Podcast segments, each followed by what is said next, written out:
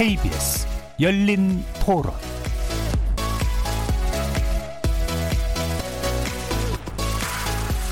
안녕하십니까. KBS 열린 토론 정준희입니다.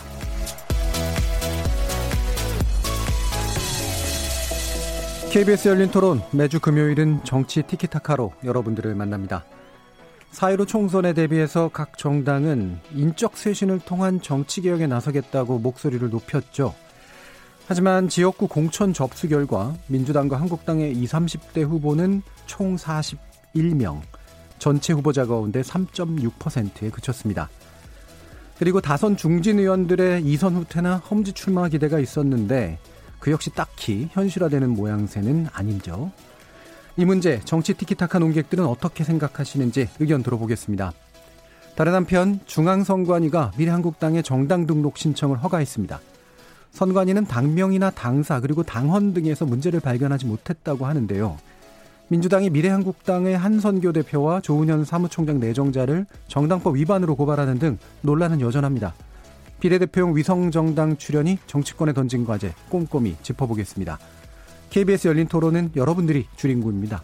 문자로 참여하실 분은 9730으로 의견 남겨주십시오. 단문은 50원, 장문은 100원에 정보 이용료가 붙습니다. KBS 모바일 콩, 트위터 계정 KBS 오픈, 그리고 유튜브를 통해서도 무료로 참여하실 수 있습니다. 시민 논객 여러분의 날카로운 의견과 뜨거운 참여 기다리겠습니다. KBS 열린 토론 지금부터 출발하겠습니다. 살아 있습니다. 토론이 살아 있습니다. 살아있는 토론, KBS 열린 토론.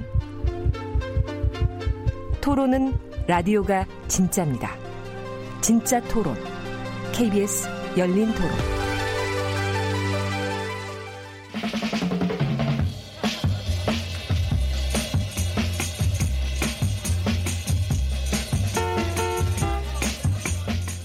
내 삶을 바꾸는 정치를 지향합니다. 감성 충만 시사 토론 정치, 정치 티키타카 함께 해주실 네 분의 논객 소개합니다.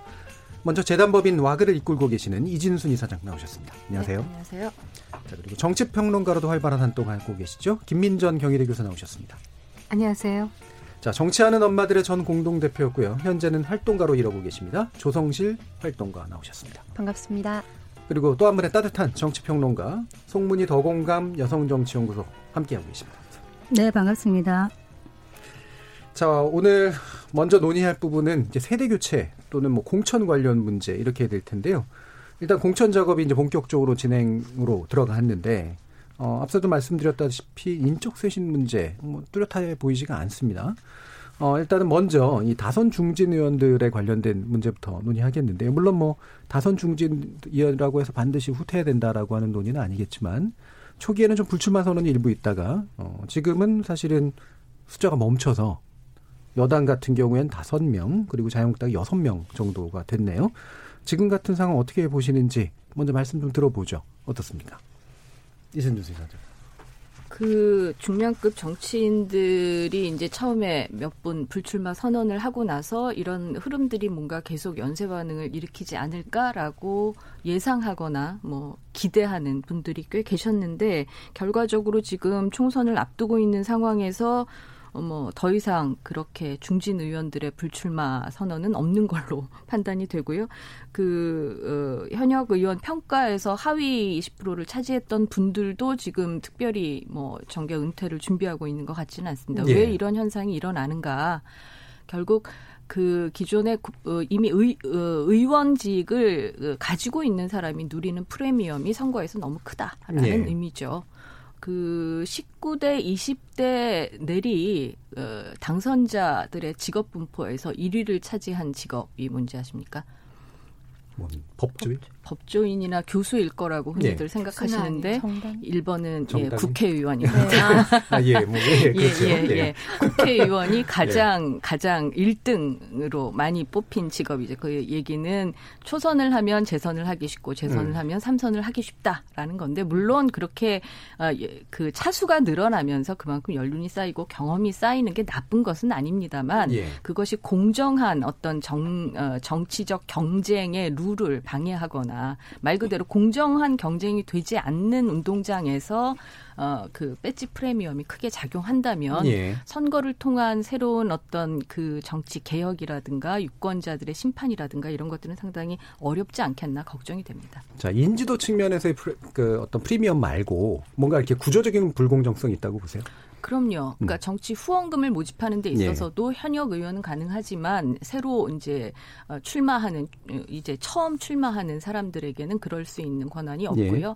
어, 그, 어, 의정 보고회라는 방식으로 여러 가지로 그렇죠. 지역구 주민들을 만나거나 활동을 홍보할 수 있는 어, 그런 권한이 있는 반면에 현역 의원들은 예, 그 무명의 후보들은 그런 예. 가능성이 거의 없어서 그렇다고 돈을 많이 써서 뭐 홍보를 어뭐 어, 마음대로 할 수 있는 것도 아니고 여러 가지로 발목이 묶여 있는 상황이죠. 예. 이렇게 그 구조적인 불공정성 많이 짚어주셨는데 어떻습니까? 네, 김 그렇습니다. 교수님. 지금 말씀하신 것에 다 동의하고요. 음. 어, 처음에는 이렇게 많은 의원들이 불출마 선언을 하지 않을까 예상들을 했는데요. 그렇지 않은 거 보면 역시 국회의원이 좋은 자리인가 보다 예. 하는 생각을 하게 되고요. 어, 그럼에도 불구하고 한국 국회는 어, 사실 인적 교체가 많이 일어나는 국회입니다. 예. 어, 좀 많이 일어나는 경우에는 50% 가까이 일어나고요. 어, 적게 일어나는 경우에는 한 47% 정도 음. 일어나고 있어요. 그래서 어, 뭐 미국 같은 경우에는 거의 90%가 예. 재당선되고 있는 것에 비교한다면 또 뭐 유럽 국가들도 마찬가지인데요. 어, 굉장히 교체율이 높은 편이다 음. 이렇게 얘기할 수 있습니다. 세대 교체 뭐 자진 사퇴 이런 거 안 하는데 어떻게 교체율이 높는가? 결국. 어, 선거구에서 어, 한편에 있어서는 여야 교체가 일어날 때가 좀 더 교체율이 큰 편이 예. 있고요. 어, 다수당의 여야 성당이 바뀌는 경우에 그렇지 않은 경우에도 지역구에서 유권자들의 심판을 통해서 어, 결국 교체가 되는 음. 것이다 이렇게 얘기 드릴 수가 있고요. 단 한 가지 아쉬운 점이라고 한다면 역시 에, 젊은 세대는 우리가 그렇게 다 노래 부르지만 결과적으로 보면은 어, 뭐 공천 신청 자체가 예. 지금 말씀하신 것처럼 얼마 되지 않는다라고 음. 하는 것은 역시 안타까운 부분이다라는 생각합니다. 예. 어, 결국은 떨어지기 때문에 많이 교체된다. 사실 되게 중요한 지적이시긴 하죠. 근데 그 전에 이제 뭔가 더 많은 교체가 실제로 있을 수 있는 구조는 또 어떤 게 있을까 뭐 생각해 볼 필요가 있을 텐데요. 송문희 소장님. 네, 그 구조 자체를 음.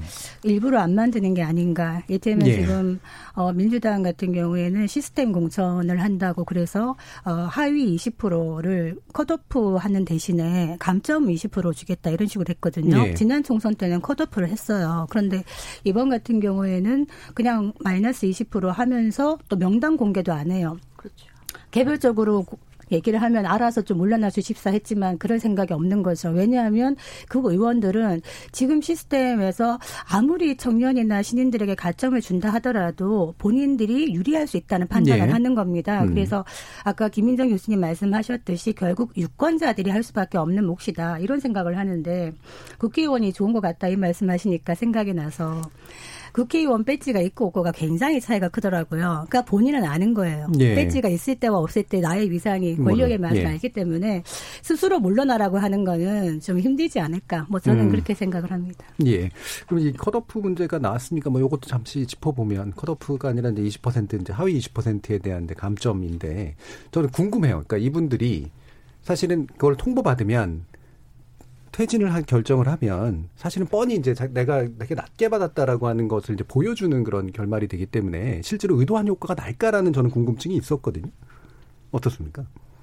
그런 의미에서 예. 현역의원 평가 하위 20% 통보 같은 경우에는 사실상 어, 어떻게 보면 당내에서 쉬쉬하면서 자진 권고를 하기 네. 위한 룰이라기보다는 국민 눈높이에 맞는 후보를 이제 고르기 위한 작업이잖아요. 그래서 저는 국민들에게 충분히 공개하는 방향으로 가야 한다라고 음. 생각을 하고요.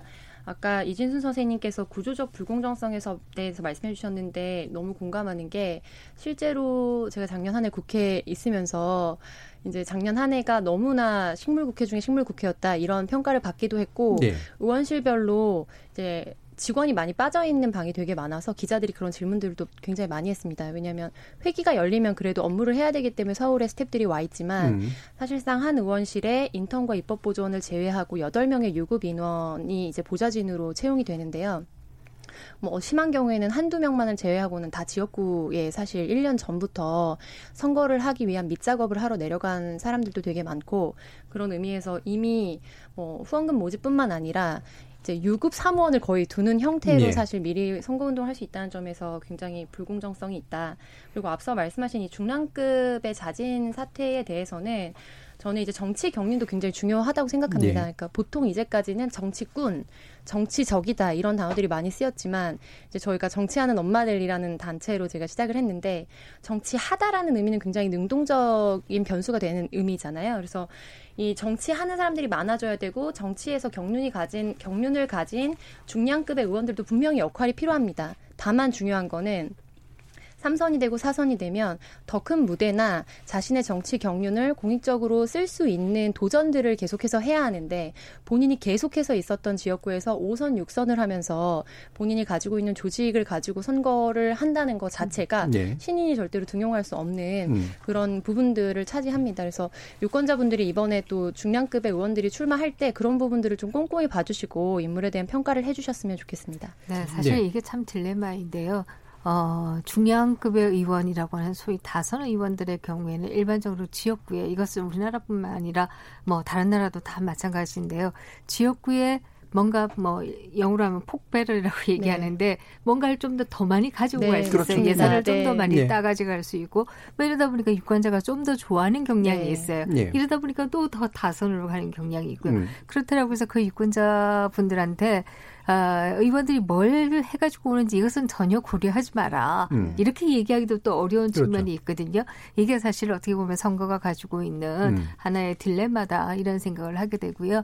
또 다른 한편에 있어서 지금 조 대표가 말씀하신 가운데 에, 뭐 의원실의 보좌진들이 거의 다 지금 지역구에 내려가 있다. 저는 이걸 왜 법으로 규제하지 않는지, 이것을 음. 왜 선관위가 단속하지 않는지 정말 이해하기 어렵다라고 생각하는데요.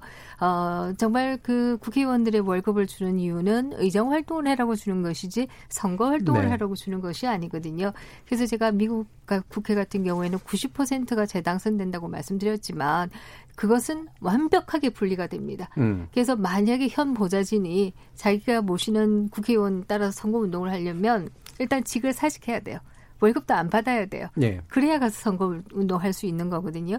미국 같은 경우에는 하다 못해서 국회에서 연설하는 장면이나 이런 것도 의정 활동 자료집에 넣지 못하도록 하고 있어요. 그거 자체가 예. 어, 국회 마크 자체가 어, 굉장한 그 이득을 가져다 주기 때문에 이것은 불공평하다라고 해서 어, 못하게 하고 있는데 우리는 그런 면에서 너무 규제를 하지 않는 것이다 이렇게 예. 얘기 들을 수 있고요. 그것보다 더 중요한 것은 미국의 경우에는 언제 당내 경선이 있는지 언제 어, 지역구는 어떻게 되는 것이 이건 다 예측 가능해요. 그렇죠. 네, 그렇기 예. 때문에. 후보들이 한 중요한, 2년 전부터 네. 계속 운동할 수 음. 있어요. 우리는 지금 아직도 선거구 설정이 안. 됐어요. 음. 그렇기 때문에 어느 지역구에서 어떻게 뛰어야 되는지 하다못해서 지금 정당 이름도 네. 이제 그렇죠. 결정이 네. 되나요? 정당들도 아직은 네. 모르겠어요. 막 이런 상황이다 보니까 예. 갈수록 무지의 베일이 더 커져요. 그렇죠. 이러다 보니까 더더욱이나 신인들은 더 어려워지는 상황이 벌어진다. 그러니까 이런 분위기에서는 말씀하셨듯이 지금 어 야당 같은 경우 야권에서는 그냥 이합 집산을 계속 하고 있으면서 어떻게 보면은 대진표도 제대로 꾸려지지 않은 깜깜이 선거예요. 이런 상황이고 어, 여권 같은 경우에는 지금 뭐 촛불 정부라고 얘기하지만은 촛불 정신을 딱 내세울 수 있는 어떤 의제를 갖고 있지 않은 것 같아요. 그러니까 제가 볼 때는 인물이 새롭고 안 새롭고 뭐 중진들이 많이 나가고 이런 문제도 중요하지만은 예. 이번 총선의 가장 큰 문제는 이슈가 없다는 거 이슈. 그게 뭐냐? 총선의 어떤 시대 정신, 화두 이런 게 없어요. 그러니까 야권에서는 우리가 문재인 정부의 독주를 막아야 되고 폭주를 막아야 네. 되니까 반문 연대를 하기 위해서 보수 통합의 시대적 과제다 이렇게 얘기를 하고 있는데 그렇게 통합을 해서 무엇을 할 것인가에 대한 이야기가 없는 거예요. 여권 역시 지금 촛불 정신을 구현하기 위해서 우리가 어떤 이슈를 가지고 의제를 가지고 한다 이런 얘기가 제가 느끼기에는 선명하게 다가오지 않아요. 국민들이 느낄 때는 어 갑자기 또 생각이 납니다. 그고 노무현 대통령 살림살이 좀 나아지셨습니까? 이 말이 자꾸 생각이 나는 것은 왜일까? 지금 서민들의 국민들의 생활을 이슈로 들고 나오는 것들이 거의 없다. 저는 그래서 이 부분이 더 큰 문제가 아닌가 이런 생각이 듭니다. 예, 근본적으로 이제 어 지금 대립구도 자체가 제대로 명확하게 그어지고 있지 않은 또- 또는 미래지향적으로 그어지고 있지 않은 문제는 분명한 것 같고요. 좀 더 들어가서 공천 문제 그 한번 짚어볼 텐데 어, 일단은 한국당 문제 전에 예, 예. 정말 짧게 한 말씀만 예, 꼭 드리고 싶은데요. 예. 아까 선생님께서 너무 공감되는 말씀 해 주셔서 예. 이준수 아 저희 김민정, 김민정 교수님께서 교수님? 예.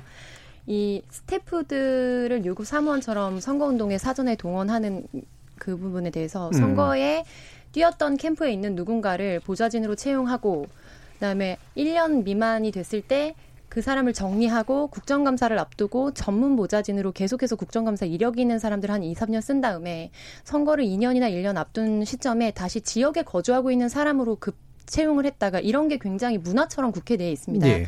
이런 부분들에 대해서 명확하게 법적인 규제 장치가 필요하다. 예. 이 말씀 그 나오신 법을 김에 만들려면 예. 국회의원이 만들어야 되는데 그러려면 좋은 국회의원이 들어가야 되는데 하여간 이게 계속 악순환처럼 그러네요. 그러니까 이런 방금 뭐 여러 가지 지적해 주신 부분들은 사실은 뭐 충분히 입법화할 만한 내용이라고 보는데 그리고 이런 보좌관들이나 예. 당직자들이 차분차분히 어떤 정치 현장에서 뛰고 배워 나오면서 커져 나가고 이분 이분들이 또 훌륭한 정신이 돼야 되는데 사실 보좌관 하시는 분들이나 이런 당직자 분들이 지속 가능한가 당장 생계 자체도 불안정하고 이런 것들은 정말 아까 말씀하신 대로 현실적인 문제죠. 이것도 저는 어떤 측면에서는 국회의원들의 갑질이라고 봅니다. 네. 그래서 저는 늘 주장하는 건데요. 그 이런 선거나 정당법 관련한 조항에 있어서 기득권을 가지고 있는 국회의원들이 자신의 기득권을 제한하거나 해체하는 방식으로 입법 활동을 하기는 대단히 어렵다. 네.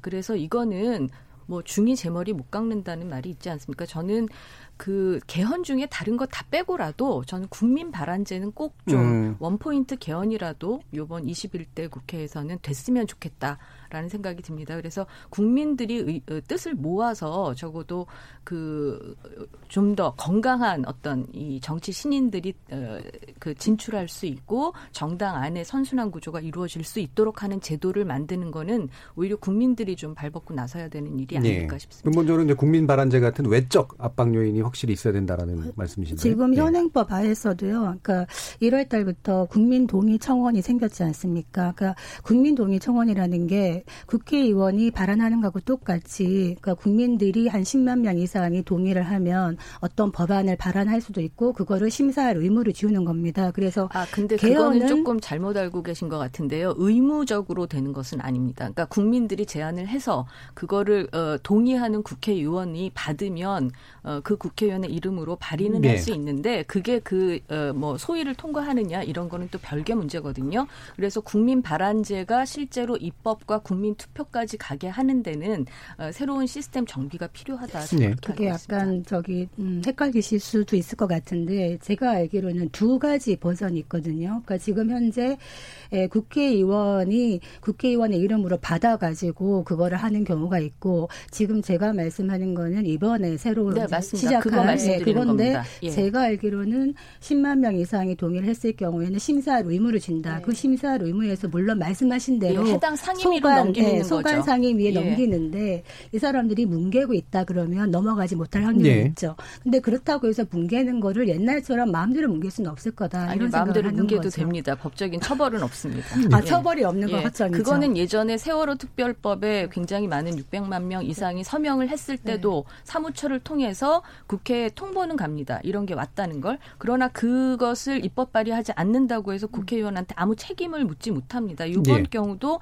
저는 국 회의원과 함께 어, 주체를 꾸리지 않아도 국민들이 입법 어, 발의를 할 수 있게, 그러니까 제안을 건넬 수 있게 했다라는 점에서는 굉장히 진일보한 어, 새로운 제도지만 어, 이것이 그러니까 자동 상정되도록 만드는 강제 조항이 없기 그렇죠. 때문에 예, 그 예. 부분에서 굉장히 아쉽게 그러니까 생각합니다. 그 부분조차도 사실은 예. 다시 한번 우리가 발안을 해야 되는 부분이 네, 아닌가. 네, 사실은 네. 그게 약간 허점인 것 같아요. 예. 네. 그래서 사실은 지난번 식물국회 얘기 많이 나올 네. 때그 정치개혁 이슈 또 국회개혁 이슈가 굉장히 크게 떠올랐는데 국회의원 선거에서는 그 얘기가 안 나온단 말이에요. 뭐 네, 뭐 너무 낮은 수준이긴 하면 예를 들면 월급 주지 말자부터 해서 뭐 여러 가지 다양한 어떤 얘기들이 있었다가 이게 특정한 종류의 어떤 정책이라든가 공약이라든가 이런 식으로 제한되고 있는 분위기가 아니어서 정치 개혁이 마치 그냥 누가 몇 개 몇 사람 퇴진해 주면 되는 것 같은 네. 그런 문제로 자꾸 환원되는 문제. 국회의원. 월급도 월급을 국회의원 본인들이 정하잖아요. 예. 그러니까 이런 것도 사실은 어, 자기 월급 자기가 정하면 좋겠죠. 근데 이거를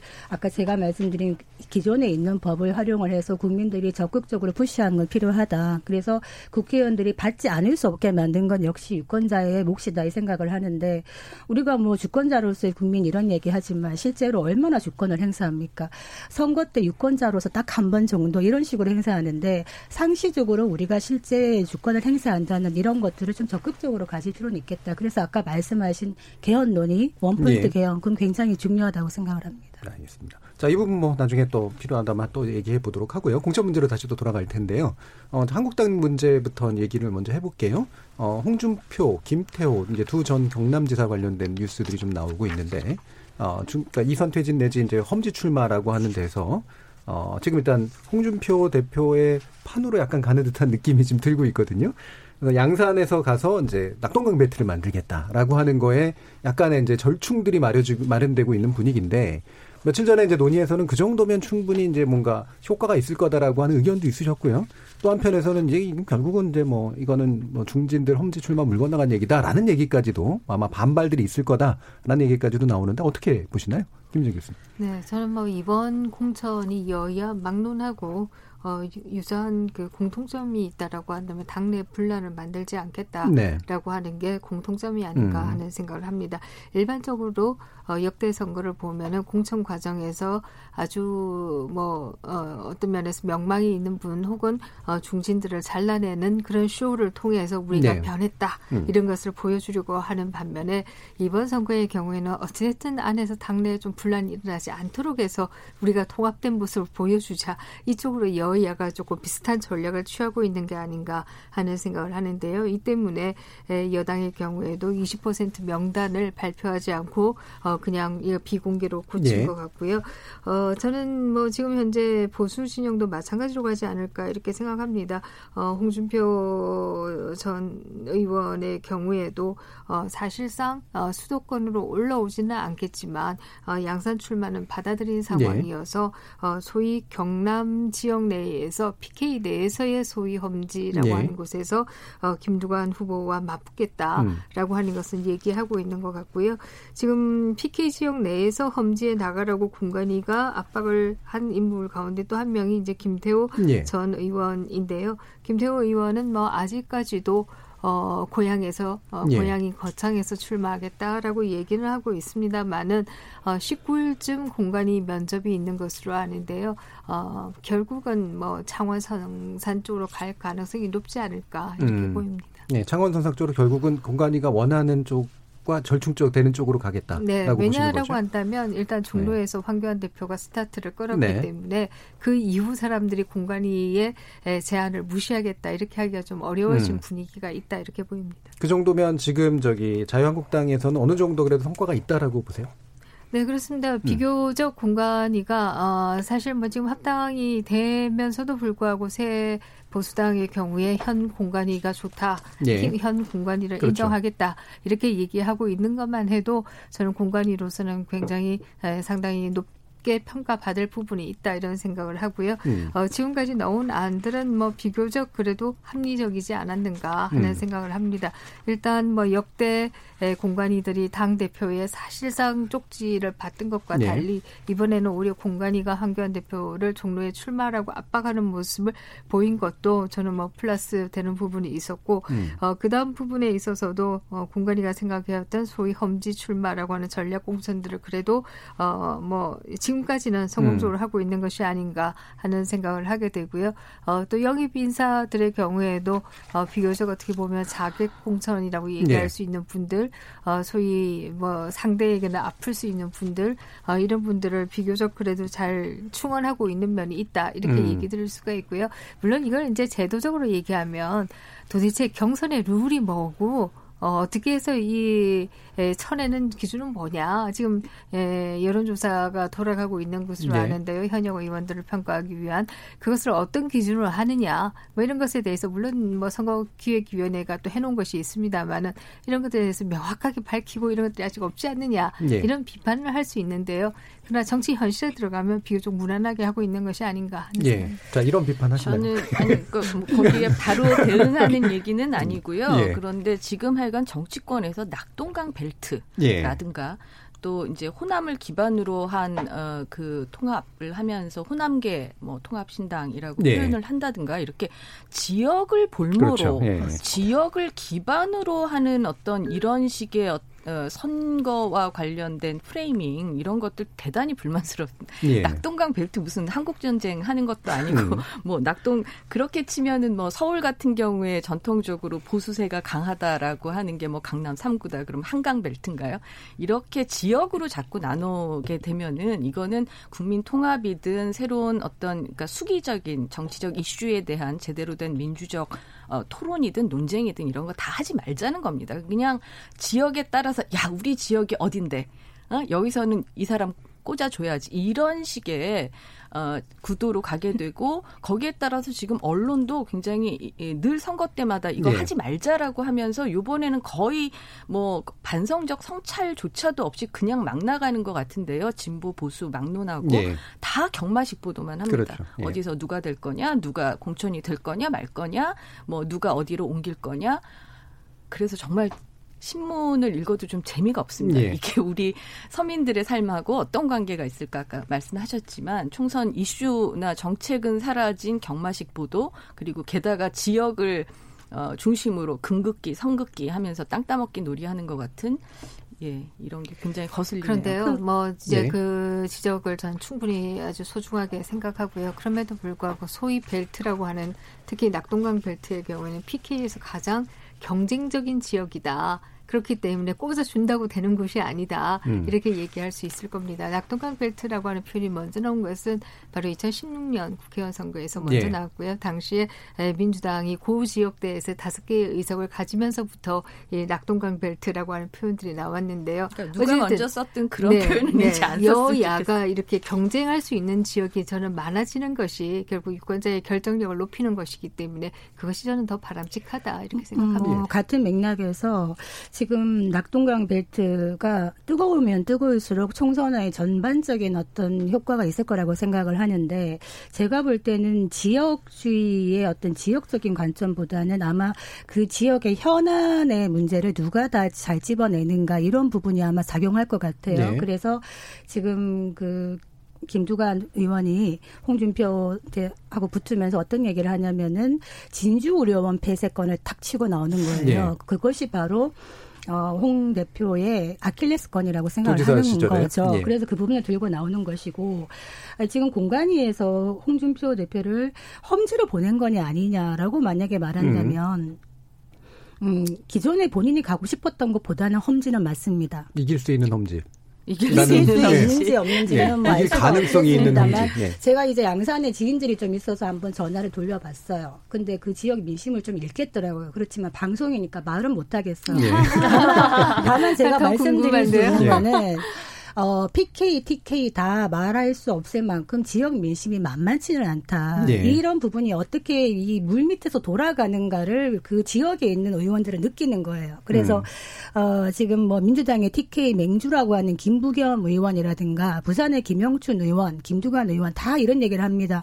지역에 선거를 하려 그러면 지금 죽게 생겼는데 무슨 와, 선거하자 그러냐 이런 얘기를 한다는 거예요. 그래서 이런 부분을 찝어내는 의원이 아마 될 거라고 생각을 하고 홍준표 대표가 어쨌든 이 양산으로 감으로써 어떤 또 효과가 있나 그러면 TK 물갈이론이 아마 희석될 것이다. 지금 TK 의원들을 한 50에서 70% 물갈이 하겠다고 했는데 굉장한 반발이 있을 거고 예. 아마 홍준표 지금 의원 전 대표처럼 우리도 협상하겠다고 아마 나오실 겁니다. 그렇죠. 왜 우리가 물갈이 돼야 되는데 우리가 공헌한 것이 얼마인데 그리고 우리가 보수가 폭망한 것이 우리의 책임이 책임이냐, 우리만의 책임이냐 이런 어떤 기준으로 우리를 물갈이하느냐에 대해서 정확한 대답을 하지 못한다면 홍준표 전 대표처럼 아마 협상을 하려 아마 될 것 같다 이런 예. 생각이 듭니다. 그러니까 협상의 레, 사례가 이제 만들어진 셈이기 때문에 네, 그런 부분들 이제 주시죠. 예. 조성진 활동가님. 저는 음. 이 험지의 뜻의 의미에 대해서 좀 한번 곱씹어 보고 싶은데요. 그러니까 굉장히 여야의 비슷한 체급의 사람 두 사람이 붙어서 누구 한 사람이 박빙이든 차이가 나든 떨어지면 정치적 주가가 떨어지는 것이 사실상 험지로 읽힐 수도 있겠고 예. 그렇지만 이제 그 문맥상의 원래 험지의 의미는 정말로 당선 가능성이 낮은 땅을 이야기하는 거잖아요. 그런 의미에서 지금 홍준표 대표가 타협안으로 제안하고 있는 안이 과연 험지인가에 대해서는 저는 굉장히 부정적으로 봅니다. 그러니까 예. 를 들면 김두관 지사 전 지사님과 같이 이제 대결을 해서 어떤 그 부분에서 졌다라는 것에서 오는 이미지 실추나 포텐셜이 떨어지는 거에 대해서는 뭔가 감안해야 되겠지만 저는 여기 이 부분에서 인재 영입과 좀 연결해서 말씀드리고 싶은 게 새롭게 정당들이 인물 쇄신을 하고 이미지를 쇄신하고 새롭게 방향을 바꾸고 어, 최대한 인물도 바꾸겠다 이런 의미로 인재 네. 영입을 했는데 양, 거대 양당에서 지금 영입된 인물들이 결국 어떤 지역구에 출마할지 혹은 비례대표에 도전을 할지 뭐 이런 것들이 사실상 향방이 거의 정해지지 않은 상황이거든요. 근데 정말로 그런 인물들에게 정치적인 목소리와 자리를 명확하게 내어주는 차원의 혁신이었다고 하면 정말로 당선 가능성이 높은 곳에 우선적으로 영입된 인사들을 지역구 출마를 선언시키고 그리고 그 이외에 있어서 선택지를 가져가는 것이 옳았 는 있었는데 지금 홍 대표님의 선택 자체가 사실상 그런 여지들을 지금 앞서서 선생님께서 송무인 대표님께서 말씀하신 것처럼 다른 의원들도 TK에서 이제 물러날 수 있는 어, 가능성을 굉장히 낮췄다 그런 네. 의미에서 저는 좀 부정적으로 평가를 하고 있고요. 앞서서 다선 의원이 그 지역에서 중진 의원이 재선을 하고 삼선을 하는 것이 지역민들에게 또 이익을 가져다 준다는 면에서 딜레마가 있다고 말씀하셨는데 네. 그런 의미에서 이렇게 중진들이 어디에 도전을 하느냐 이런 것들이 헤드라인으로 많이 걸리지만 결국 다선으로서 축적된 정치적 역량이나 가져오는 이익이 그 지역에 누구를 위해서 쓰이느냐에 네. 대해서는 지역 구민들이 곰곰이 씹어보고 이번에 투표하실 때 그런 부분을 잘 고민해 봐야 된다라고 예. 생각하고 있습니다. 예, 굉장히 그 저기 유권자들한테 뭐 많은 말씀을 하시는 것 같아요. 네. 예, 부탁하고 싶은 말씀이 많으신 것 같은데 사실 험지라고 하는 뭐 정의는 여러 가지가 있겠지만 당선 아, 가능성 제가 문제라든가. 제가 정의를 한다라고 예. 하면요, 언론이 험지라고 하지만 일반적으로 이것을 보면은 스윙 에리어라고 표현하는 게 저는 더 예. 옳지 않을까 싶습니다. 아, 뭐 그건 정치학에서도 많이 쓰는 예. 표현이고요. 아, 그야말로 여야가 교체되는 교체 지역이다 그렇게 얘기할 수 있을 것이고 아예 뭐그 예를 들면은 자유한국당 지역에서 호남을 험지라고 표현을 안 하지 음. 않습니까? 예. 정말 당선 가능성이 없는 곳은 그런 면에서 보면은 swing area라고 표현하던데요. 네, swing area라고 예, 예, 예. 하는 김무성 대표도 네. 갈수 있다 뭐 이러면서 네. 호남을 네. 험지로 표현하던데. 그러니까 안갈 것 같은데. 험지를 지금 뭐 해외에서 뭐라고 부르느냐로 얘기하기는 좀 어려운 것 같습니다. 이건 특히 지역 구도에 기반한 한국 정치 에서 그, 그 주로 이제 많이 얘기하게 되는 부분인 것 같고요. 어찌 됐든. 그 네. 그 지난번에 이준수 이사장님 같은 경우에 뭔가 이렇게 그 도전을 함으로써 새로운 가치를 보여주거나 그렇죠. 예, 그러니까 비전이 있거나 뭐 이런 예, 쪽 노무현 예. 전 대통령이 부산에 예. 내려갔을 때 그걸 험지를 자청해서 내려갔다라고 얘기할 수 있는 전형적인 경우라고 보고 음. 홍준표 전 대표 같은 경우에는 뭐 많이 보도가 됐지만 지금 양산을 지역이라고 하는 게 지난 총선을 제외하고는 계속 이 뭐 한국당 계열의 예, 정당들이 주로 당선이 됐던 곳이라서 음. 이제 사람들은 다 자기가 뭔가 이선으로 타협안을 할 때 여기도 험지 맞아 이렇게 주장하고 싶어 하는 것 같습니다. 황교안 대표가 아마 긴장하고 있을 겁니다. 그 홍준표 전 대표가 여기서 살아 돌아오고 개선 장군이 되면 황 대표가 만약에 종로에서 전사한다. 이러면 당권에 아마 넘어갈 것이기 때문에 속으로는 굉장히 긴장하지 않을까 뭐 저는 음. 그런 생각이 좀 듭니다. 예. 어, 중량급 인사들끼리 뭔가 맞붙는 거 이런 거 자꾸 이제 얘기 들어보면 결국은 이제 미국 프로복싱에서 이렇게 흥행사들이 사람들 파, 파트너 붙이는 것 같은 그런 느낌 뭐 이런 것도 좀 들긴 하는데요. 또 다른 얘기도 한번 해보죠. 민주당 얘기 한번 하나 짚어보려고 하는데 정봉주 전 의원의 예비 후보 자격을 놓고 이제 결국은 공간이가 부적격 결정을 내렸고 정봉주 전 의원은 굉장히 억울하지만 일단은 이제 그 반발까지는 안 가는 그런 상태인 것 같아요. 이 부분은 어떻게 평가를 하시는지요? 그 예, 정봉주 전 의원이 원통하고 서러워서 피를 토하고 울부짖고 싶다 이렇게 예. 표현을 하셨는데 저도 진짜 들으면서 답답하고 예 화가 나서 좀 울부짖고 싶은 예 그런 느낌이 좀 들었습니다. 어 저는 일단 공관위 판정이 어그 적절했다라고 예. 보고요. 어, 정봉주 전 의원의 뭐 나름의 진정성이 있을 것이고 그분을 또 믿고 지지하는 어, 시- 그 유권자들의 마음이 있을 텐데 지금 굉장히 잘못 알려지고 있는 것이 정봉주 의원이 그 2년 전에 내가 미투라는 불, 불미스러운 사건으로 복당이 막히고 서울시장 출마도 불어대는 정치적인 처벌을 받았다라고 표현을 했어요. 그런데 이번에 다시 당이 어, 나에게 감정 처벌을 단행을 네. 했다. 네, 난 굉장히 억울하다. 그리고 지금 2년 가까이 혹독한 재판을 거쳐서 이제 완전하게 무죄 판결을 받았다라고 얘기를 하셨는데 여기서 말하는 그 판결이 났다라고 하는 사안은 이 어, 성추행 사건이 보도가 되었던 프레시안 지와 어, 정봉주 의원 간의 명예훼손, 예. 무고 등에 관한 예, 소송을 말하는 겁니다. 그러니까 성추행 사건에 대해서 무죄를 받은 게 아니죠. 그러니까 성추행 피해자와 어, 저, 어떤 그 공식적인 법적 공방이 오간 적이 없고요. 예. 그래서 어, 이것을 마치 성추행 어, 사건에 대해서 혹은 그 의혹에 대해서 완전히 법적인 면죄부를 받은 것처럼 이렇게 좀 헷갈리는 음. 네, 화법으로 얘기하시는 거는 대단히 잘못되었다. 그리고 특히 그 어, 예, 정봉주 의원을 사랑하시는 분들께 꼭 말씀드리고 싶은 게 예. 이 빨간 점퍼 K를 잡겠다 이런 음. 걸 이제 공공연히 홍보물로도 쓰시고 빨간 점퍼를 입은 민주당원이 있다 이거는 이제 본인이 출마를 어, 생각했던 지역에 있는 그 금태섭 의원이죠 예. 금태섭 의원이 어, 민주당원이긴 하지만 민주당 의원이긴 하지만 어, 빨간 점퍼 그러니까 뭐 자유한국당처럼 이적행위를 네. 이적행위 예. 해당 행위를 한다 이렇게 말씀을 하시는 거예요. 그래서 저처럼 정체성이 분명한 사람이 어, 전면에 나서는 게 필요하다. 아, 이런 음. 표현도 쓰시고 어, 이런 이런 나 같은 정체성을 가진 사람을 지지하는 여러 당원들을 생각해봐라 이런 얘기도 당 지도부에 하셨는데 어, 저는 당의 어떤 이그 소수 의견을 내는 사람들, 그러니까 흔히 요즘 음, 표현하는 저 속어로 뭐 인싸, 아싸 이런 표현을 쓰지 않습니까? 저는 아싸를 두텁게 많이 가지는 정당일수록 훨씬 더 어, 지속 가능한 어떤 자기 탄력성을 가지고 네. 회복력을 가진다라고 생각을 해요. 요즘 미국 대선에도 보면은 버니 샌더스라든가 부티지지라든가 완전히 아싸 중에 아싸. 네. 예, 버니 샌더스는 아예 민주당 원도 아니고 무소속이었던 사람이고요. 부티지지는 뭐 알- 아시다시피 예, 동성애자에다가 음. 몰타게 뭐 이런 근데 이런 사람들이 어, 그 위기에 처한 정당을 또 구할 수 있는 구원투수가 되기도 하는 것이거든요. 예. 정치라고 하는 건. 그래서 이게 너무 인싸, 핵인싸 이런 것 중심으로 이건 당의 정체성이고 그렇지 않은 애들은 제명해야 돼, 나가야 돼 이렇게 얘기하는 거는 마치 그 지난 2016년 총선에서 진박, 친박 예. 이런 논쟁을 하면서 결국 예, 그 뭐 여러 공천 파동, 옥새 파동 이런 게 있지 않았습니까? 당시 새누리당에 마치 그런 전철을 떠올리게 하는 것 같아서 굉장히 우려가 되고 예. 정말로 이분이 말씀하시는 것처럼 당과 뭐 현재 정부를 위해서 나는 최선을 다하고 싶다라는 그런 진정성을 가시, 가지고 계시다면 예. 예, 좀 장기적으로 보시고 현명하게 처신을 하시길 바랍니다. 예. 송문희 소장님 어떻게 생각하세요?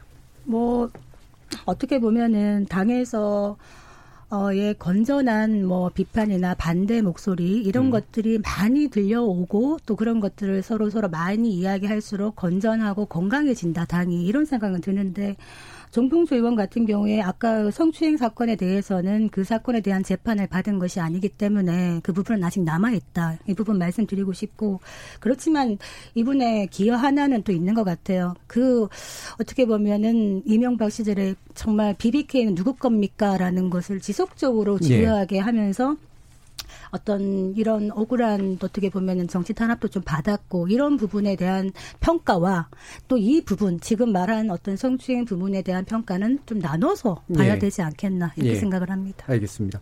어, 정치 티키타카 일부는 일단 각 당의 공천이 과연 정치 개혁과 연결되고 있는가라는 부분을 구조적인 문제와 행위적인 문제를 좀 짚어봤고요. 일단 여기서 마무리하고 2부에서는 선관위 미래한국당 등록 허용 문제 관련된 거 그리고 당명 관련된 문제들 이런 거 짚어보도록 하겠습니다. 지금 여러분께서는 KBS 열린 토론과 함께하고 계십니다.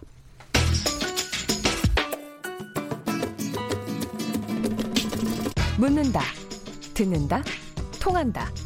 KBS 열린 토론. 듣고 계신 청취자 여러분 감사드립니다. 들으면서 답답한 부분은 없으신가요? 궁금한 점은요? 그렇다면 함께 토론에 참여하시죠. 유료 문자 9730을 이용하시면 됩니다. 단문은 50원, 장문은 100원의 정보 이용료가 있습니다. 스마트폰 어플리케이션 KBS 모바일 콩을 통해서도 무료로 참여하실 수 있습니다. KBS 열린 토론은 언제나 열려 있습니다.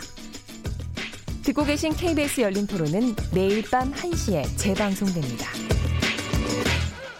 자, 우리 토론 진행되는 동안 청취자들이 보내주신 의견 들어보고 가겠습니다. 송아랑 문자캐스터. 안녕하십니까. 지금까지 청취자 여러분이 보내주신 문자들 소개하겠습니다. 콩아이디 오윤재님. 여전히 공익 정치보다 사익을 위한 정치를 추구하는 모양새입니다. 여야 불문하고 아직도 정치에 있어 후진성은 면치 못했다고 보여집니다. 하지만 분명한 건 일부, 일부 국회의원들의 소신이 바탕이 되어 정치 선진화의 방향으로 향하고 있습니다. 지금의 진통이 밑거름이 되길 바라봅니다. 콩아이디 9778님. 국회의원은 삼성까지만 허락하면 좋겠습니다. 오래 할수록 정치적인 관록이 보여지기보다는 개인의 사익을 챙기는 쪽으로 활동하는 듯 합니다. 콩아이디 오스카님. 고위공직자에 대한 견제수단으로 공수처가 있듯이 국회의원에 대한 견제 수단으로 국민에게 감시 및 소환 요구 등의 권한이 주어져야 합니다. 현재 국회의원에게 부여되는 권한과 혜택을 재정비하면 진정으로 공익과 국민을 위한 정치인이 배출될 것 같습니다. 유튜브 청취자 HS 리님, 지역주의를 벗어나지 못하는 이유는 내가 꼭 재선이 되어야 하기 때문입니다.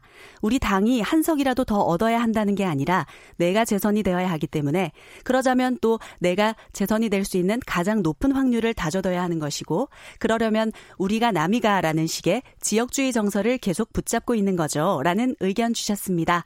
이 시간은 영상으로도 생중계하고 있습니다. 유튜브에 들어가셔서 KBS 일라디오 또는 KBS 열린 토론을 검색하시면 지금 바로 토론하는 모습 보실 수 있습니다.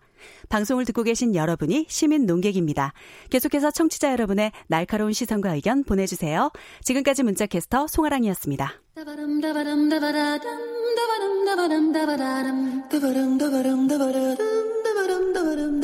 여러분은 지금 청취자와 함께 만들어가는 고품격 시사방송 KBS 열린 토론을 듣고 계십니다. KBS 열린 토론 금요일 코너 정치 티키타카 김민전 경희대 교수, 이진순 와글 이사장, 송문희 더공감 여성정치연구소 소장, 조성실 정치하는 엄마들 활동가 이렇게 네 분과 함께하고 계십니다. 어, 일단 두 번째 부분은 이 선관위 미래한국당 승인 문제 어떻게 받아들여야 될까라고 하는 문제를 가지고 얘기하려고 하는데요. 그 전에 짧게만 아주 간략하게 촌평으로만 이제 들어보려고 하는 게 어, 임미리 고려대 연구교수의 경향신문 칼럼이 이제 민주당 빼고 찍자라고 하는 거였고 이게, 선거법 논란을 불러일으켰고 민주당이 이제 고발 결정을 하다가 이제 취하한 상태 이렇게까지 일단 진행이 됐습니다. 그리고 그들도 뭐 여러 가지 뉴스들이 나오고 있긴 합니다만 이 상황에 대한 총평으로만 부탁을 드려볼게요. 송문희 소장입니다. 그 임미리 교수가 고려대 연구 교수인데요. 그러니까 저도 뭐 고려대 연구 교수를 하면서 얼마 전까지 칼럼도 썼습니다만 좀 무섭더라고요. 고발당하지 않을까.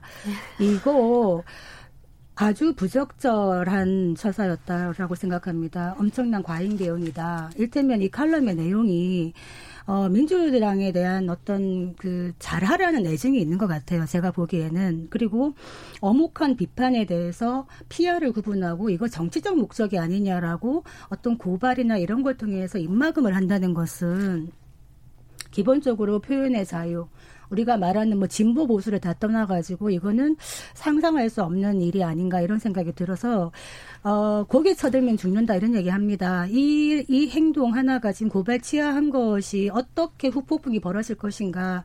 지금 막 가리뚱, 아우뚱하고 있는 많은 중도의 표심을 많이 갉아먹을 것이다. 민주당이 어떤 인식을 가지고 있는가를 보여주는 한 단면이 아닌가 저는 그런 생각이 듭니다. 예. 김민정 교수님 어떠신가요? 네, 뭐 기본적으로 비슷한데요. 음. 사실 그 칼럼을 읽어보신 분들은 다 아실 텐데 그게 에, 민주당 빼고 다른 당 찍자라고 하는 내용보다는 어, 촛불 혁명의 정신이 형해화되고 있다. 이것에 대한 비판이다. 이렇게 보는 게 맞고요. 맨 마지막 단 한 줄 때문에 이게 오히려 민주당이 고발함으로써 더 유명하게 예. 돼버렸고 어, 온갖 SNS나 이런 데 지금 민주당 빼고라고 하는 태그가 아, 들어간 것도 바로 민주당이 고발함으로써 이루어져서 저는 오히려 민주당이 만져서 더 키웠다. 이렇게 생각을 하고 있습니다. 어, 두 번째 로 얘기하고 싶은 것은 사실 민주당도 잘 알고 있을 거예요. 이 선거 기사와 관련돼서는 문제가 있으면 선거 기사 심의위원회에 제소하면 예. 되는 거거든요. 이게 막바로 검찰 고발할 일은 아니거든요. 음. 또뭐 선거 기사 심의위원회가 자체 심사를 하기도 하고요. 그렇게 본다라고 한다면 어, 위협 과 감정적인 대응의 측면이 있지 않았을까 이런 생각을 하고요. 세 번째로 얘기하고 싶은 것은 그 임미리 교수와 마찬가지로 어, 정말 국민이 정말 이 광화문에서 정말 이 자신들의 분노를 표현하고 어, 그렇게 자신들의 얘기를 했지만 그것이 정치권에 반영되는 과정에서는 그것이 다 형해화되는 것들을 우리가 그동안 몇 차례 거쳐서 계속 겪어왔어요. 예. 이번이 처음도 아니고요. 이걸 어떻게 해야지 정말 광장의 민심을 제도권 정치에 반영시킬 수 있을까? 이게 한국 정치가 가지고 있는 굉장히 큰 과제다 하는 음. 생각을 합니다. 그러니까 비판의 의견을 내는 것으로서는 이해가 가는데 지금 이제 표현의 문제를 가지고 이렇게 거는 건 선거기사 심의 문제로도 그냥 충분히 해결할 수 있다라고 이제 보신 거고 여러 잘못 건드렸다라고 보신 거잖아요. 근데 이 표현 이와 유사한 표현들이 이제 이 선거식이 혹시라도 언론에서 반복될 가능성 이런 부분에 대해서는 어떻게 보세요? 그러니까 음. 저도 뭐 이 문제에 있어서는 민주당이 잘못했다, 예. 잘못한 일이다라고 보고 있고요. 어, 이번에 고발을 이제 하루 만에 여러 여론이나 뭐 당내 비판 의견 때문에 이제 취하를 한 건 그나마 다행인데 취하를 하면서도 이게 단순한 의견 개진을 넘어 분명한 정치적 목적이 있는 것으로 네. 판단했다. 네. 이런 표현을 썼단 말이죠. 전 이게 굉장히 걱정스러운 음. 대목입니다. 단순한 의견 개진과 정치적 목적을 가진 의견 개진은 어떻게 다른 걸까요? 어, 그거를 과연 뭘로 누가 판단할 수 있는 걸까요? 어, 어떤 쪽이든 뭐 민주당만 빼고 찍자가 되든 뭐 다른 당만 빼고 찍자가 되든 어, 어떤 식으로든지 시민이라면 누구나 예, 정치적 목적을 가지고 의견 개진을 할 수 있어야 된다. 그것이 뭐 어, 어떤 선거법을 크게 위반하지 않는 경우에는 예. 어, 그런데 이, 이런 어떤 정치적으로 불손한 어떤 의도를 가지고 있었다. 그리고 이분이 과거에 뭐, 뭐, 다른 뭐 어떤 모 정치인의 뭐 어떤 어떤 어, 그 네트워크에 있었다. 이런 거를 이제 고소를, 고발을 취하하면서 얘기를 하는 건 굉장히 적절하지 않았다라고 보고 만약에 이런 방식으로 또 다른 그러니까 예. 정당이 어, 자기 정당에 반대하는 의견을 내는 음. 어떤 뭐 그 시민이든 논객이든 어, 그 글쓴 이에 대해서 이렇게 문제 제기를 하는 방식으로 간다면 굉장히 참 정말 못 볼 꼴 다 보게 될 것 같다. 음. 어, 이거는 대단히 잘못된 일이고 앞으로 다시는 이런 일이 있으면 안 될 것 같다는 생각이 듭니다. 예, 네, 선생님들께서 그 비슷한 얘기는 다 해주셨기 때문에 많은 부분 공감을 하고요. 저는 역으로 이 민주당만 빼고라는 칼럼을 민주당 공식 채널에서 태그를 걸면서 국민들이 갖고 계신 열망에 충분히 부응하지 못한 부분 쓴소리 달게 받고 남은 정권 기간 동안 더 힘을 실 수 있도록 이제 이번 총선에서의 어떤 암묵적인 메시지를 던졌더라면 오히려 아, 지지자 던졌더라면 네, 네, 네, 던졌더라면 아, 그랬나? 던졌더라면 예, 예. 오히려 지지층에 대한 충성도도 높아지고 그리고 예. 촛불 혁명에 보냈던 기대 대비 현 정권이 보여주고 있는 역량이 너무 이 갭이 크다라고 실망했던 많은 지지자들에게도 명확하게 고민할 수 있는 여지를 줬을 거라고 생각합니다. 그런 부분에서 굉장히 아쉬운 결정이었고 부적절한 결정이었다. 알겠습니다. 자, 이 부분은 이 정도로 들어보고요. 어, 본론으로 들어가서 자, 그 중앙선관위가 이제 정당 등록 미래한국당의 신청을 승인했다. 고발 상태입니다. 이것도 어떻게 이해하십니까, 김희철 교수님? 네, 뭐 어, 사실 그 우리나라 정당법에서는 선관위의 에, 거주지가 어디 그 예. 정당의 소재지가 어디인지 당 대표가 누구인지 이름이 무엇인지 이걸 다 등록하도록 하고 있습니다만은 이런 등록제가 없는 나라들도 많이 있고요. 예. 어, 정당법이 최근에 바뀌어서 그나마 좀 나아져서 몇 개 시도 이상에 있어야 하고 특히 굉장히 재밌는 게요. 서울에 중앙당을 둬야 한다. 이게 음. 정당법에 우리가 있기도 했어요. 이거 자체가 어떻게 보면 구 시대의 유물이었던 측면이 있습니다. 예. 그래서 선관위가 정당의 등록을 받는 것도 좀 이례적인. 거지만 받는다고 해도 이것이 마치 어떤 어, 행정기관의 규제처럼 가서 실사하고 이럴 문제는 사실 네. 아니다라고 네. 하는 게 이게 그냥 세계 보편적인 인식이다 네. 이렇게 볼 수 있고요. 아마 상관위가 결정한 것도 그런 선상에서 결정하지 않았을까 하는 음. 생각입니다. 그리고 기본적으로 정당 등록제나 등록의 요건들을 이렇게까지 얘기할 필요 없다라고 네, 하는 입장이신가요? 그렇습니다. 네. 그 그나마 좀 최근에 좋아진 게요. 어, 위헌 법률 심사에 의해서 그 헌법재판소가 이제 용인을 해서 어, 해산 제도는 없어졌어요. 예. 과거에는 우리가 해산 제도도 있었습니다. 어, 선거에서 2%인가요?를 총 득표율 2% 3%. 아, 3%인가요? 3%. 그게 득표되지 않으면 해산하도록 하는 제도도 있었는데 이런 없어졌죠. 제도를 예. 가진 나라가 없어요. 자, 이거 뭐 같이 논의하시겠습니다만 이거 함께 묶어서 모르죠. 예, 지금 안철수 전 의원의 그 신, 등록 신당은 이제 또 국민당 당명 못 쓰게 만들었고 국민 새 정당 등에 이미 등록된 정당과 일치하지 않는다. 그런데 국민의 당으로는 또 인정을 하는 분위기인데 이거하고 겹쳐서 보실 때 어떤 느낌이 드시나요?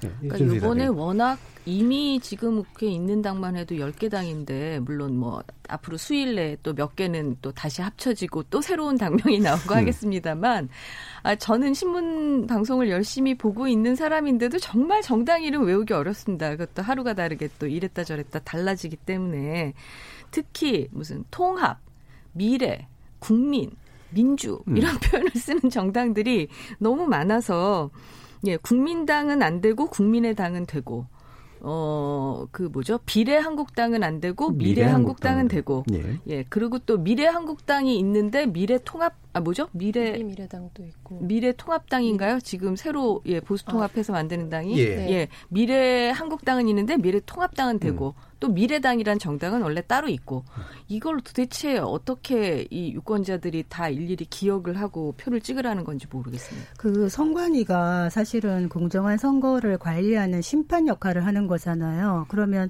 선관위 어떤 기준이 우리가 딱 들었을 때 좀 납득이 쉽게 되고 이해가 돼야 되는데 뭐 안철수 신당은 개인 이름 들어가니까 안 된다고 한 거 이해가 돼요. 근데 네. 국민당 같은 경우에 그럼 옛날에 국민의 당하고 차이가 뭐냐 그랬더니 의가 차 차가 있다는 거지. 음. 의 글자 하나가 네. 그 발음상의 차이가 있기 때문에 이거는 뭐 안 되고 되고 이렇게 얘기를 하는데 미래한국당은 또 왜 되느냐 그랬더니 한국이라는 말은 그냥 통용되는 단어다 이렇게 얘기를 하는 거예요. 네. 그러면 국민당의 국민은 국민은 통용되는 단어가 아닌가요?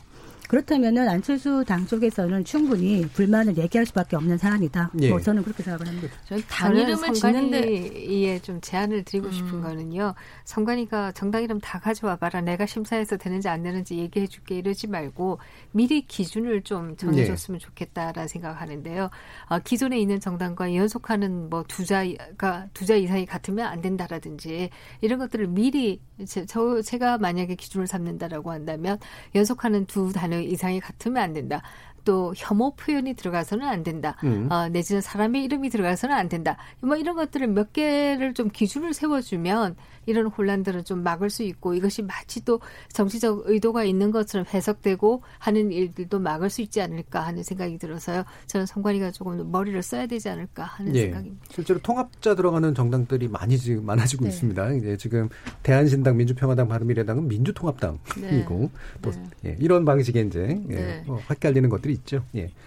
예, 조성심 활동가. 저는 이제 미래한국당의 정당 등록 승인 관련해서 기본적으로 이런 시도 자체가 사실은 이게 뭐 되냐 안 되냐 선관위로 가고 혹은 문제가 됐을 때 검찰에 고발을 하고 이렇게 되기 전에 사실은 이 정치권 자체에서 이런 논의 자체가 시작되면 안 됐다. 네. 왜냐하면 네. 기본적으로 1인 1투표의 원칙을 최대한 살리는 방향으로 음. 선거제 개혁 논의를 했고 그런 과정에 이 선거제 개혁 준연동형이 통과된 안에 허점을 보여주겠다. 사실은 그런 또 네. 멘션과 함께 이야기들이 나온 거거든요.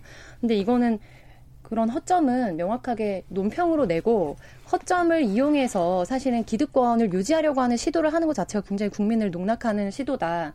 그래서 저는 큰 틀에서는 기본, 국민의 기본권을 침해하는 시도라고 생각하고 있습니다. 예, 이게 명칭도 명칭이지만 이제 미래한국당의 이제 문제라고 볼 수 있는 건 분명히 그러니까 확실히 이제 뭔가 이렇게 어, 얼렁설렁 만들려고 하는 분위기가 너무나 명확해요. 지금 어5.18 망언으로 계속 제명이 돼야 된다고 얘기했던 이정명 의원이 이제 1년 만에 제명됐는데 이유가 뻔하게 이적시키기 위한 제명이었고 어, 조은원 사무총장님도 사실 예, 네, 그렇죠. 그렇죠. 그다음에 정운천 의원이 이제 참여하면서 5인을 완성해서 정당 보조금 거의 마지막 날에 이제 5억 원을 확보하는 그런 모습인데 정치 현실은 물론 인정합니다만 이제 최대한 이렇게 뭔가를 많이 활용하는 이런 모습이라는 게 과연 어떤 의미로 뭐, 다가갈까 이거죠. 꼼수인 예. 것은 사실이다라고 예. 얘기할 수 있을 것이고요. 또 제도의 허점을 최대한 음. 이용한 것이다 이렇게 음. 얘기할 수 있을 겁니다. 아, 선거 제도의 경우에는 결국 1 플러스 4라고 하는 아, 집단의 밥그릇을 키우는 대신에 그 밥그릇에 에, 부족한 부분을 결국 자유한국당에서 가져올 수 있도록 어, 선거 제도가 개선 어, 설계되었기 때문에 음. 그것을 띄어내기 위해서 또 이런 꼼수가 나온 것이다 이렇게 얘기할 수 있을 것이고요. 어, 지금 뭐 이제 이 지금 말씀하신 이종명 의원을 어, 뭐 제명해서 보낸다든지 또 정운천 의원이 여기로 가면서 3억을 들고 간다든지 네. 국고보조 이런 부분들도 제도가 그만큼 너무나 허점이 많기 때문이다 이렇게 말씀드릴 수가 있는데요. 제가 지난 시간에도 그런 얘기 한번 드린 것 같은데 한국 국고보조는 기본적으로 사람이 의원이 움직이면 돈도 같이 움직이게 되어 있어요. 예. 이것은 정말 어느 나라에도 존재하지 않는 민주국가라고 한다면 존재하지 않는 제도입니다.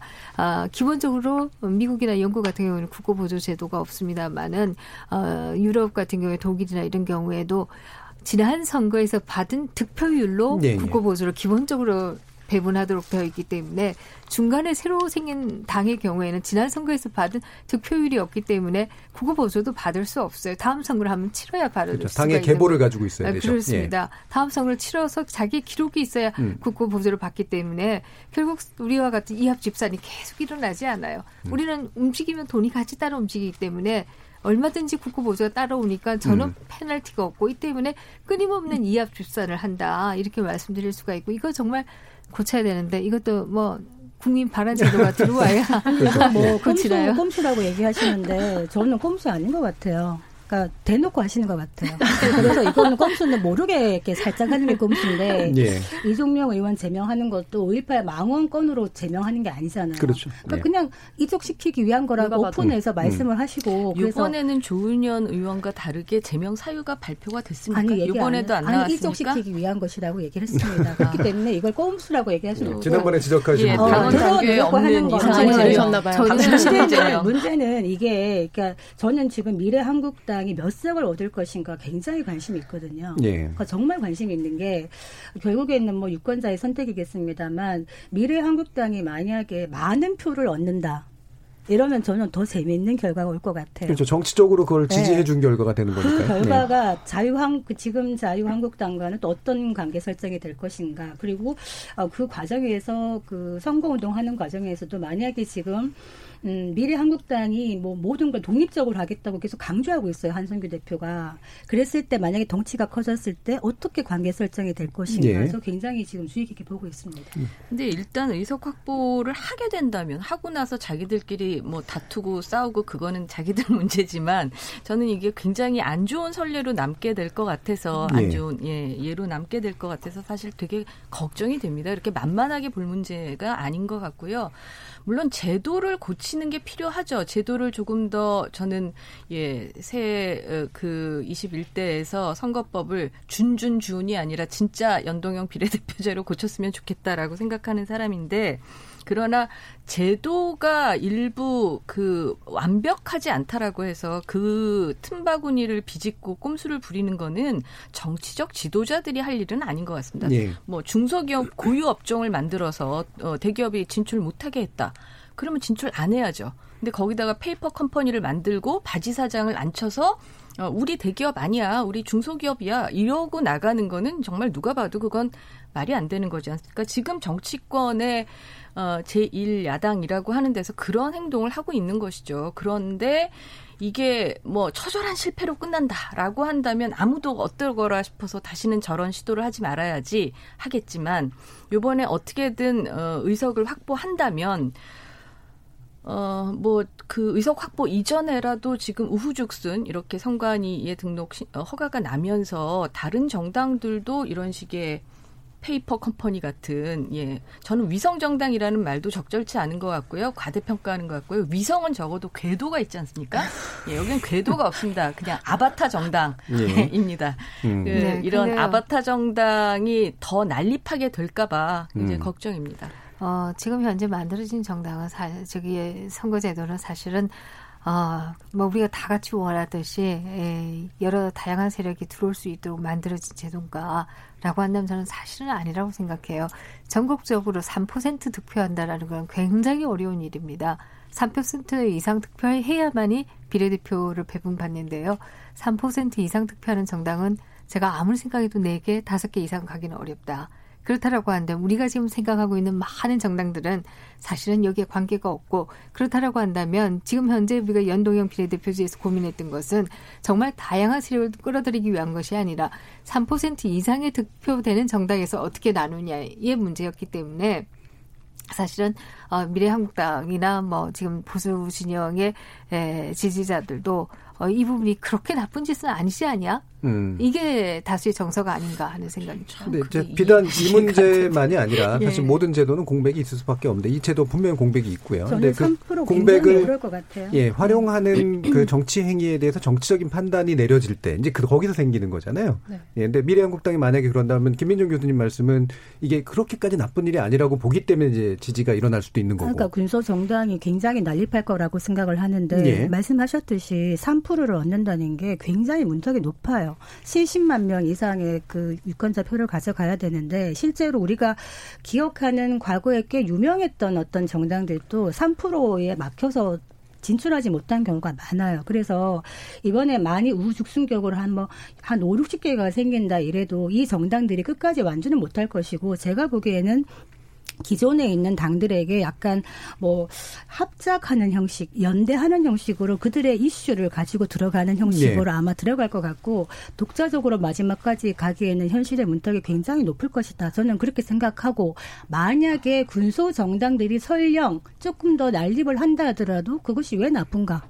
뭐 저는 그것도 하나의 실험이라고 생각을 합니다. 네, 그러니까 저는 군소정당 난립이라는 용어 자체가 난립이 뭔가 혼선과 이 하여간 무질서를 내포하고 있는 개념으로 쓰이고 있어서 적절치 않다라고 보는데요. 저는 정당의 숫자가 많은 것은 전혀 문제가 안 된다라고 네. 생각합니다. 우리가 뭐 TV의 채널이 세 개이던 시절에 아, 물론 조성실 활동가는 그 시절 사람이 아니죠. 예, 그렇게 살다가 지금 뭐 100개가 넘는 채널을 어, 뭐볼 수 있다라고 해서 이게 우리 뭐 인생에 크게 혼란을 주진 않거든요.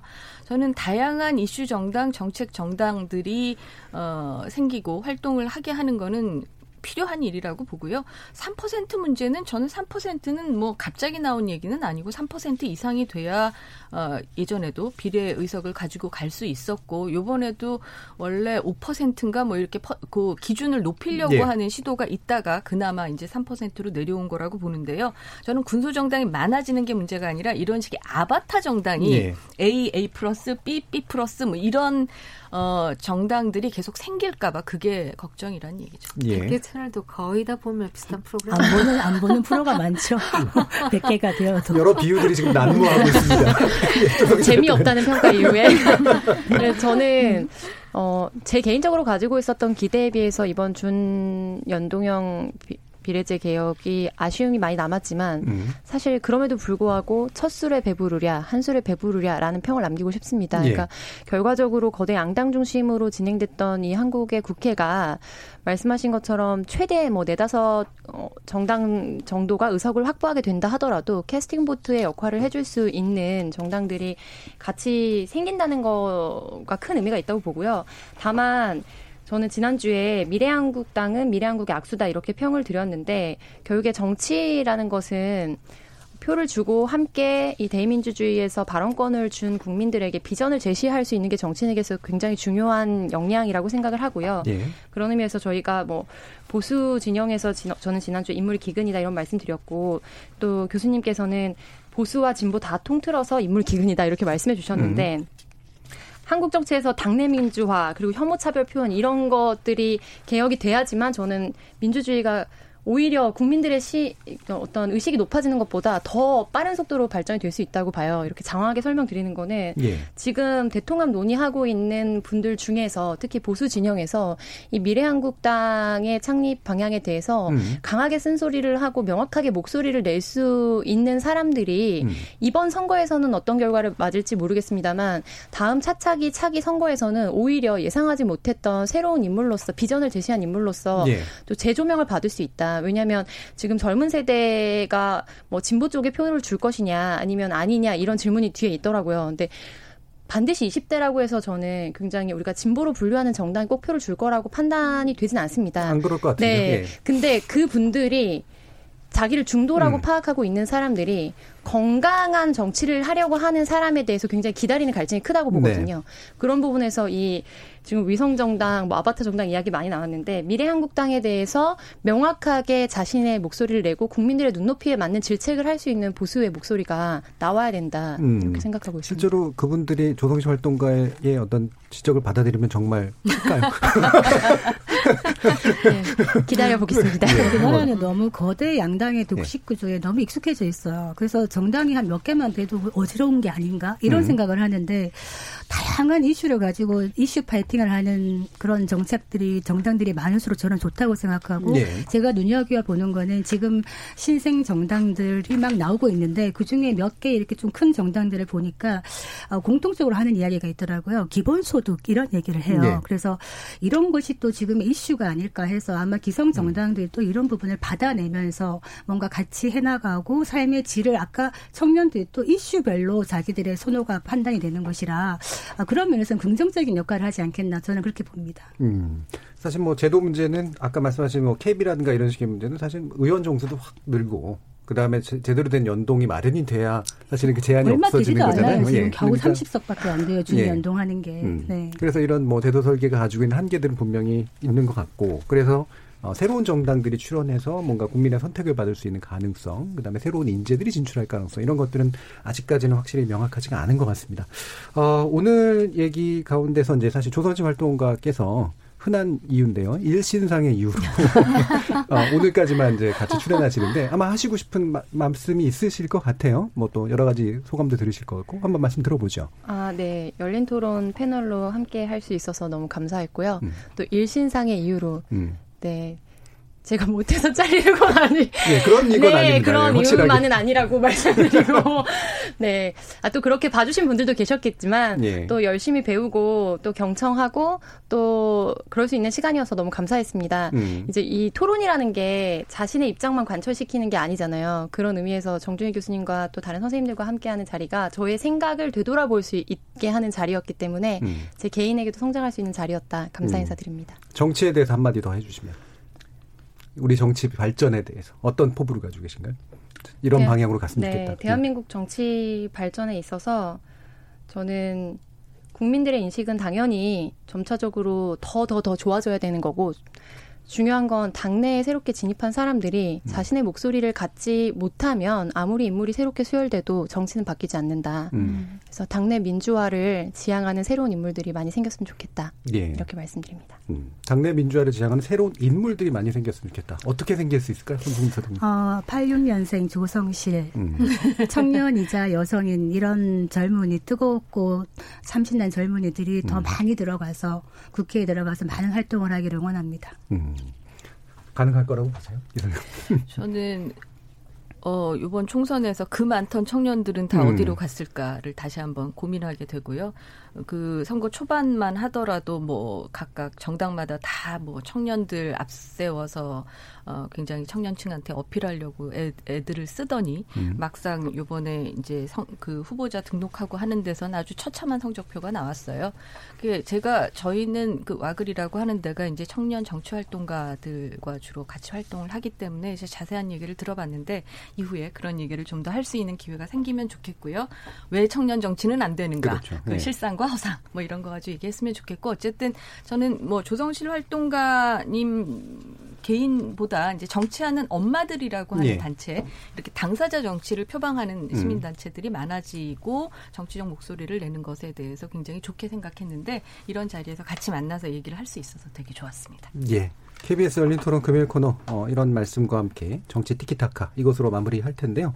오늘 토론 함께 해 주셨고 또 지난 한 달간 함께 해 주신 조성실 활동가님께 일단 감사드리고 이진순 이사장님 그리고 김민정 교수님 송문희 소장님 네 분 모두 감사드립니다. 감사합니다. 감사합니다. 감사합니다. 오늘 토론에 참여해주신 시민농객께도 감사하다는 말씀 전합니다. 저는 다음 주 월요일 7시 20분에 저녁 7시 20분에 다시 찾아뵙겠습니다. 지금까지 KBS 열린 토론 정준이었습니다.